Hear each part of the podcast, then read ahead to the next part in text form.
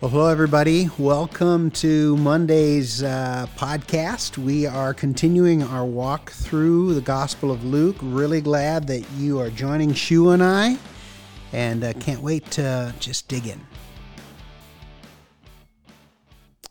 Well, hey, Shua, how you doing?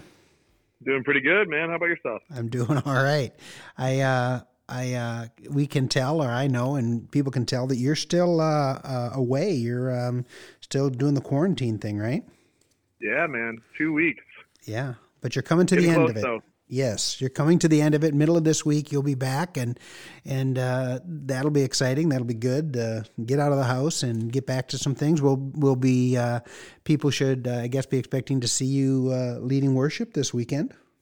Yeah, yeah. Finally, this weekend I'll be back up there. We've got some big services coming up with Good Friday and Easter, so I'm excited to be back for all this. You know, one of the things that people have been asking me about, and I'm just making some assumption about, is that boy, what is the church staff doing? I mean, now that you don't have services and you have meet with people.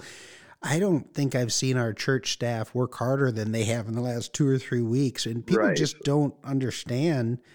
We're like recreating church in every every way, you know. And uh, so for you guys, we got Easter coming up, and yeah. uh, that's going to be kind of a, a, a different thing. What it's going to be like for us to have Easter online this year? Yeah, well, t- to your point of just how much the staff's been doing, it's been kind of blowing my mind. Um, you know, I was away the first week when all, a lot of the changes had to start happening, and and basically every department just kind of started innovating and figuring out what does our ministries look like from scratch uh, when we're doing this all over digital. And um, yeah, day by day things have been changing as more information comes out, and I've just been really impressed with um, everybody on our teams who've been just figuring out ways to connect with people in really unique, unique and awesome ways. Um, for worship, we have some exciting things coming up for Easter. Um, I don't want to spoil a couple of the surprises that we have for that weekend service, but I do want to encourage everyone listening that when you sit down with your family to watch that service, I think it's going to be special. We're trying to um, be very aware of the fact that everyone is, uh, some of us are working from home, many of us and all of us are trying to stay home as much as possible. And with that, we're craving community, we're craving connection. And so we're trying to weave that into the worship set in a really creative uh, way. And, um, and one thing I would say is, is we're all aware that this year things are going to feel different, and yeah. this is going to be uh, a very different Easter. But I'm thinking that people are going to look back on this year's Easter very fondly, yeah. and I think yeah. some of the things we're going to do are actually um, going to make this year very special, and um, and hopefully it's going to hit home for people in a, in a strong way. Yeah, I, I, think that's right. I, I we're going to really encourage people to invest in Easter. So even starting this weekend as well, Palm Sunday, and we'll have all kinds of stuff for Holy Week for people to be doing spiritually and as families. I'm encouraging people to start planning for Easter, start planning it. We're going to get our family together even through social media. We're, we're actually talking about, you know, having a meal together but not together where we get people on Facebook our, our FaceTime calls and they're eating there and we're eating here, but we're together and just uh, we're gonna. I'm just gonna challenge families to get up, get dressed, make Easter a special day. Right now, the weather forecast looks like extended, obviously, but looks like it's to be a beautiful day and there'll be a great opportunity to celebrate the resurrection, the hope we have, to invite friends and families through, you know, um, um, uh, you know, shared viewing experiences and and um, um, viewing rooms and all that kind of stuff. So there's a lot of opportunity for us to celebrate the resurrection in deep and profound ways. You know, and that that's a big part of what the whole staff has been doing. If you haven't looked at jacobswellchurch.church church and backslash the Corona page and just all the page. There are so many tools, resources that our staff has been creating, doing. We have been calling, we've been reaching out, our volunteers have been engaged.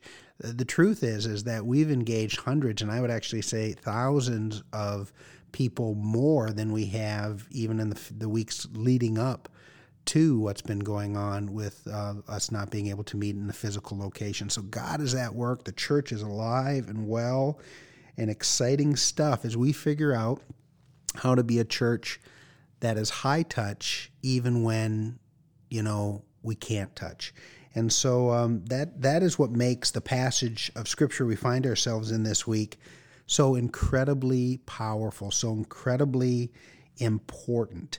Um, it's a passage of scripture in Luke chapter 15, and it's that passage of scripture in which Jesus has now turned his face towards Jerusalem, and he is making his final journey up to Jerusalem. And it's going to culminate in the passage we'll look at this weekend, uh, where Jesus arrives in Jerusalem with the triumphal entry.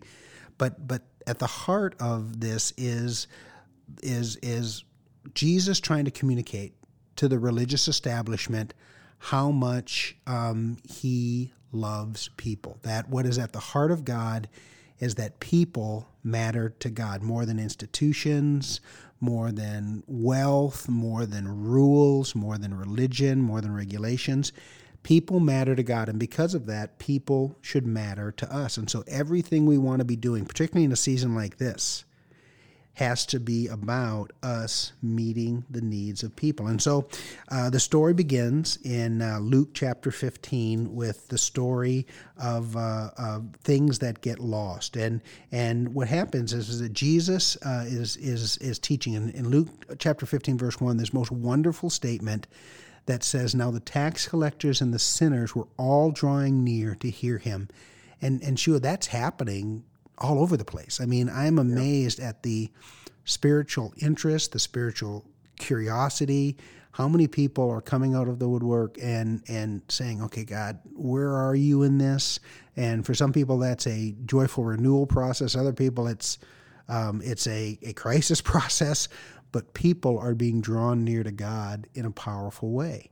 Um, and you would think that the people of God would rejoice in that. But then in verse 2, you have this statement about the Pharisees and the scribes grumbling. And and I tell you what, if if there were ever a temptation right now to grumble, I mean it would just be like off the chart. The the temptation right now um, to to you know as we're getting into the second and for some people the third week of this whole thing of being at home, for us to start embracing negativity, for us to be starting to get angry, to start getting easily annoyed, and then to start, you know, looking for places to park that because that's what the, the Pharisees and the scribes do. They say, This man receives sinners and eats with them. And so they get this self righteous point they hang up on and they put all of their grumbling on it. And and and one of the things that I think we need to understand about the nature of this grumbling is that this grumbling that we feel inside of ourselves and the grumbling that the Pharisees and the Sadducees and the teachers of the law were experiencing was a grumbling born from insecurity and fear. Because this Jesus has come on the scene and he is having this incredible um, um, impact on people. And people who have never listened to the Pharisees and the scribes, people who are far away from God, are coming to God and He's challenging them. And now they've got to make room in their hearts for these people. In addition, Jesus is challenging these Pharisees and these teachers of the law on their most fundamental beliefs and the things that they're certain about. And the whole world seems to be changing. And that creates fear and anxiety that manifests itself in this grumbling, in this anger, you know, and then they find a place to park it. And and how big of a temptation is is it for us to do that same kind of thing? And so Jesus, recognizing this dynamic going on, being the master teacher, the master discipler, the master um, um, shepherd, doesn't just come right at him, right? He he doesn't say, "Well, what you're experiencing actually is you're transferring your anxiety into grumbling, which is transferred on this point." And let me explain. He doesn't do that, which is of course what I would do. But instead, what he does is he tells these parables. He tells these stories. It's Jesus' way of coming at them sideways, of disarming them, of helping them to to um, recognize that uh, that that that they're thinking in a way that's going to lead them to a broken place. It, it's meant to knock them off their certainty. And so he tells them three stories. He tells them stories about a lost sheep, a lost coin, and a lost son. And the thing that's so stunning to me is that the first story is about someone's job, someone's business. You've got a shepherd, and their business um, is in jeopardy. And the second is about it's about wealth. A woman who who has ten coins. One of the other gospels calls her a widow, and so you get the idea that these ten coins are everything she has to live on, and and part of that has been lost. And then the third has to do with relational loss. It has to do with a father and a son and a dynamic in that relationship. Two sons actually, and and so these are real to life just experiences that people are having that a lot of us are having right now. And there's a pattern in each one of these parables, right? There's a pattern where what you see is, first of all, that something really important got lost. Something really important got lost. And then the second pattern is, is that an all out search was, was, was, was put forward, incredible effort to find that thing that was lost. And then the third is that once that thing that was lost was found, there is a huge celebration. That this is the cause for joy and celebration and meaning. And what Jesus does with all three of these is that he then brings that back and he says, listen, the thing that is really precious that's been lost is people. And that because the kingdom of God was coming in the time of Jesus, people are being found, and therefore we should rejoice. And so this is an invitation for Jesus an invitation to come into joy, to come into meaning, to come into purpose. And he's pri- he's speaking primarily. It all comes back to chapter 15 verse 1. He's speaking to those to those ones uh, verse 2 rather. He's speaking to those Pharisees and those scribes who are grumbling. And again, it, it could not be more relevant for us. I mean, um, in verse uh, 7 of chapter 15, he wants us to see that what matters is people. He says, Just so I tell you, there will be more joy in heaven over one sinner who repents over the 90 than over the 99 righteous persons who need no repentance. And so what he's wanting us to understand is that that and wants them to understand us to understand is that you're grumbling will keep you from not only seeing God, but also from seeing the opportunity to love people. He, he continues it in verse 10. He says, Just so I tell you, there's joy before the angels of God over one sinner who repents. And so, what matters to God, what causes God joy, what is the source of what God is up to, is calling people back to Him. He, he, he really deeply doubles down on it when he gets to the story of the, the prodigal son. Now, we, we all know the story of the prodigal son, most of us, anyways. There was this guy had two sons, and one, the younger one, the one who, who uh, really shouldn't have been doing this. He goes to the father and he says, "Hey, I want my inheritance now." And then the father gives it, and he goes off, and then he's he's living in wild living. And it says, when he came to his right mind, he remembered his father. He came back and the father ran down the road to see him and he embraces him and this incredible story of redemption and healing and the most beautiful thing uh, that we can imagine um, in the father's joy. And so the father then has this huge celebration. But the truth is is that this is actually a story that is more about the second son than the first son.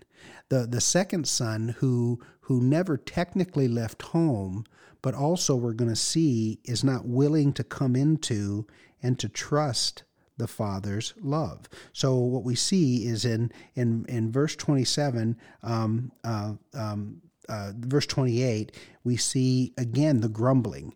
It says, When the older son found out that the younger son had returned and that the father was welcoming him, in verse 28, it says, But he was angry. He was angry. So again, that grumbling, grew to anger, grew to to self righteousness, and and he found a place to park it. Um, but he was angry, and look at this. He says he refused to go in, and and that's a warning for us, right? That during this time where there's huge amount of uncertainty, and we're feeling deep insecurity, and we're actually feeling fear. When that fear grows to the point of grumbling, that grows to anger, it can actually keep us from coming in to the comfort of the Father. It can actually keep us from, from entering into the joy and the celebration of the things that God is doing to draw people back to him. And so um, what we see is we see um, this this dynamic going on. Um, and and look at look at the the the things the son says to justify his anger. He says to the father, "Look, these many years I have served you, and so in that you have entitlement." You have self righteousness, you have just this sense that God, or the Father, and in our case, God, you owe me. And I never disobeyed your command. So that's exaggeration, right? We tend to exaggerate our goodness, and we also tend to exaggerate other people's sinfulness. Yet you never gave me a young goat that I might celebrate with my friends. So basically saying, You never gave me enough. You have disappointed me. You haven't met my needs and and and and I'm focusing not on what I've been given but what I have not been given. And then in verse 30, but when this son of yours, do you see how he pushes the son away from him? It's not my brother. It's your son who you devo- who has devoured your property with prostitutes and killed the fatted calf. That's just a harsh statement. I, I think if they would have had Twitter back in that time, he would have tweeted that out and just this horrible yuckiness in, in his heart that is born from anger that is really just about insecurity and fear. And and and and you know, so much of the, the, the question I, I I, I want to ask this second son is are, are you just afraid that the father wouldn't celebrate with you the way he would celebrate with this other son? That that that that that you're afraid that that somehow or another um, you're not precious to the Father, and that and that's what makes verse 31 such a beautiful thing. Um, he, he he says this. It says, um, "And the Father said to the Son." Okay, um, um, I would point out, by the way, just this simple thing. Very often, when we, we, we, we look at the story of the prodigal son, we put emphasis on the fact that the father ran down the road to meet the son who was returning. Well, well one of the beautiful things about this scripture is that it says the father left the party, came outside of the house to the other son. So, very often we will present, whenever we talk about the Pharisees or the teachers of the law, are people who are trapped in religion and in self righteousness and in rules and in regulations and in entitlement. We get the idea that God doesn't love them, but He deeply loves them. These stories are about a call to people who are trapped in anger and resentment and who are trapped in self righteousness. Um, look what he says to them. Um, he says in verse 31, he says, and he would say this to us, he would say to him, My child, you are always with me. You are precious to me. I love you. I, you, you are mine and and all that I have, all that is mine, is yours. And and and and I pour out goodness on you. If you would see it, if you could get off the grumbling, you would see you're actually deeply blessed. He says, "But it was fitting to celebrate and be glad, for this brother was dead and is alive." and was lost and now is found. And so this is an opportunity, this is an invitation for the Father to shake us off our certainty our self righteousness that leads to grumbling and anger. And it's an invitation back into his joy. It's an invitation back into healing relationship. It's an invitation for us to to to recognize, you know, um, boy, um, I have let my heart get to a dark place. You know, Shu, I, I think we're probably at the point in this journey where where the reality is starting to sink in with people you know, we're in our, like I say, second or third week of this, and people are starting to recognize we're going to be doing this for a while. Oh, man. Right. Uh, and that then um, becomes kind of sobering. And at that point, it becomes uh, important for us to be aware of our anxiety with that, our fear in that, you know, our grief and what we feel like has been lost, our or the letting go of our expectations. And, and now we're walking an uncertain path. And if we're not careful, that anxiety will grow to a fear that then will manifest itself in grumbling and even in anger and in blame. And, and man, we, we, can, we can then look for some place to park that We can park that anxiety. We can we can start blaming the government or part of the government, left or right, or we can start blaming you know our spouse, our kids, or or or, or even God at, at some point. Instead of coming back and saying, okay, where is this this this this grumbling coming from? Well, where it's coming from is from this anxiety and this fear that I'm feeling. And I'm going to bring that back to God through prayer and through meditation and through through trust so that it frees me then to come back and to recognize that people matter to God and that I can love people and I can be high touch um, instead of being, you know, um, a person who refuses to go in. Notice it says the son refused to go in. It can keep us this this blaming, this this this grumbling, this this this this brokenness inside can keep us from entering into the Father's comfort and in the Father's joy, and to miss the things that the Father is doing even in the midst of this profound uncertainty. You have any thoughts about that, Shu? Anything you want to jump in on? Yeah, I don't know. This this whole story is is so beautiful, and it shows the two different sides of people who are far from God and those who are close, and and this beautiful picture of God coming out to both and yes. His love and bringing people in. Um, yes. At different times, I can see myself in both the different sons in the story. Um, and then what you're talking about now with with where we're at now. Um, fear and anxiety are, are, it's just easy for those things to, to come up right now and to take hold in us and for this like root of maybe bitterness or frustration um, yeah. to kind of take over. And uh, right now, what we really need more than anything is for love and unity to win out. Yes. You know, with the people that we are at home um, quarantined with, with the people that um, are in charge of our government and our and our country and, and, and everything else. And so, I think there's a lot of power there in realizing that the temptation right now is to to grumble yeah. and it is to turn towards those things. And if we can acknowledge that that's the temptation, then we can see um, that there's a better way, and then we're being called to something um, stronger than grumbling, and that's compassion, and that's mercy, and that's love.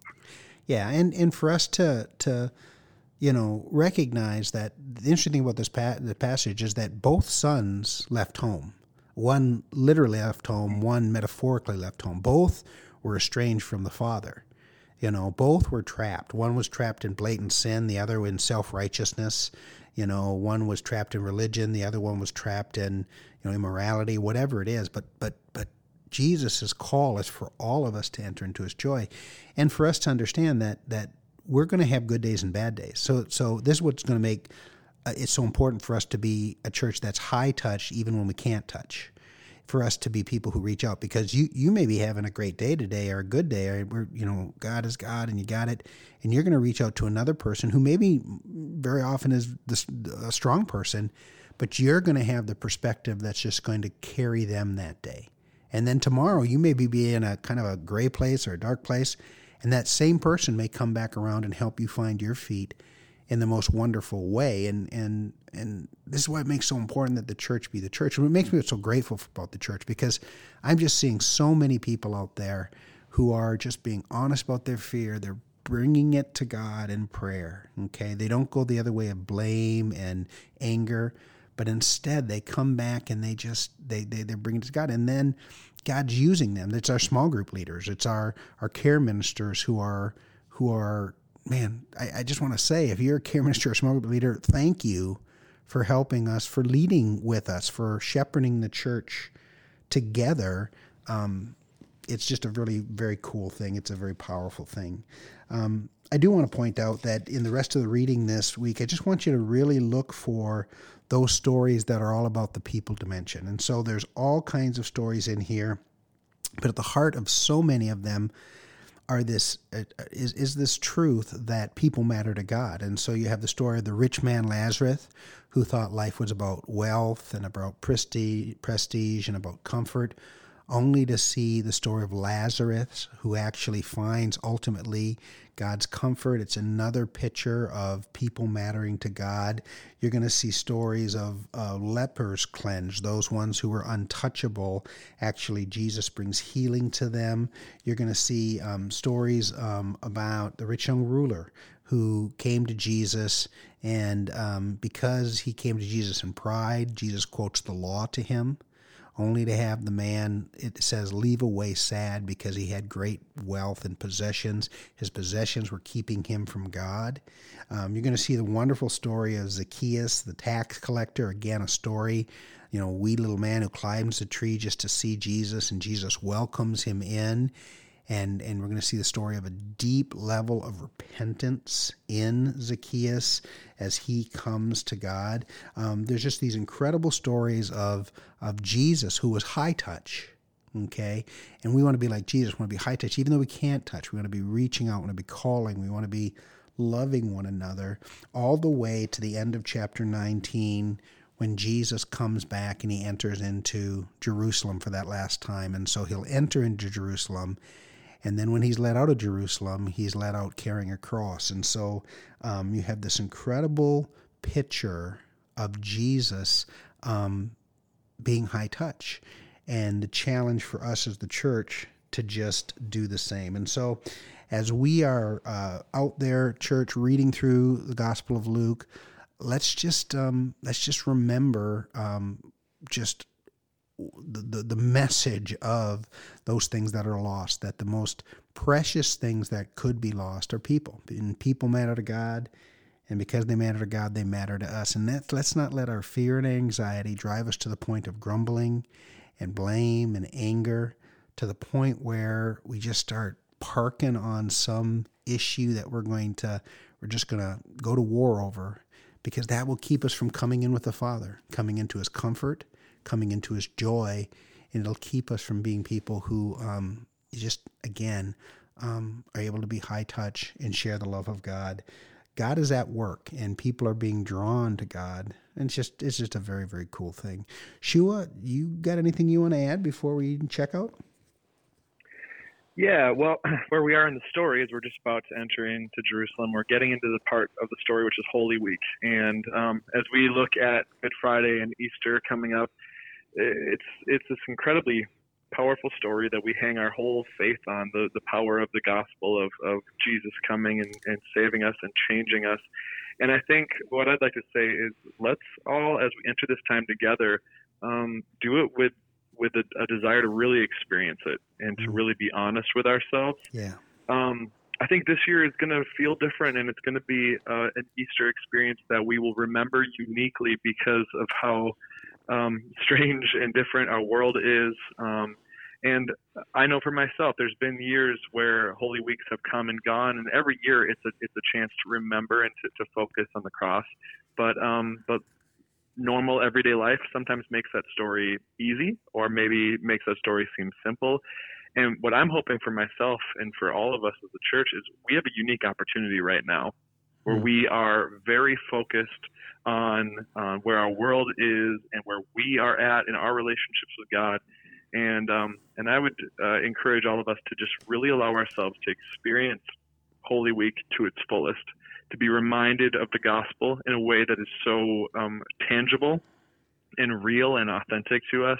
Yeah. Um, and and also, I just want to give everybody just a little bit of, of, of freedom to be honest with where you are with yep. God right now. Yep. You know, all of us, I think, um, are experiencing our faith walks in in slightly different ways. Some people, because of what's going on, um, it, their faith is is surging right now, and it's powerful and it's strong. And and I praise God that that that that, that this is causing them to run closer and closer to the Father. That's beautiful.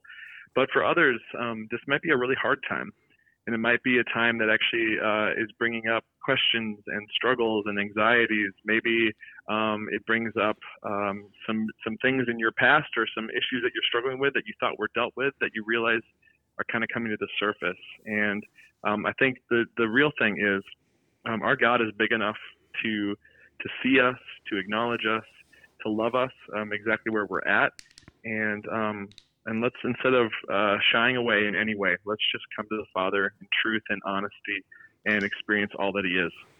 I think that's a great word, man. And with that, um, let's just uh, sign out and uh, fully engage in this challenge to just be the people of God um, wherever we're at, wherever we find ourselves on our journey. All right. Well, Shua, thanks for uh, checking in and thanks yeah. for walking with us on this journey. We look forward to seeing you leading worship with us this weekend.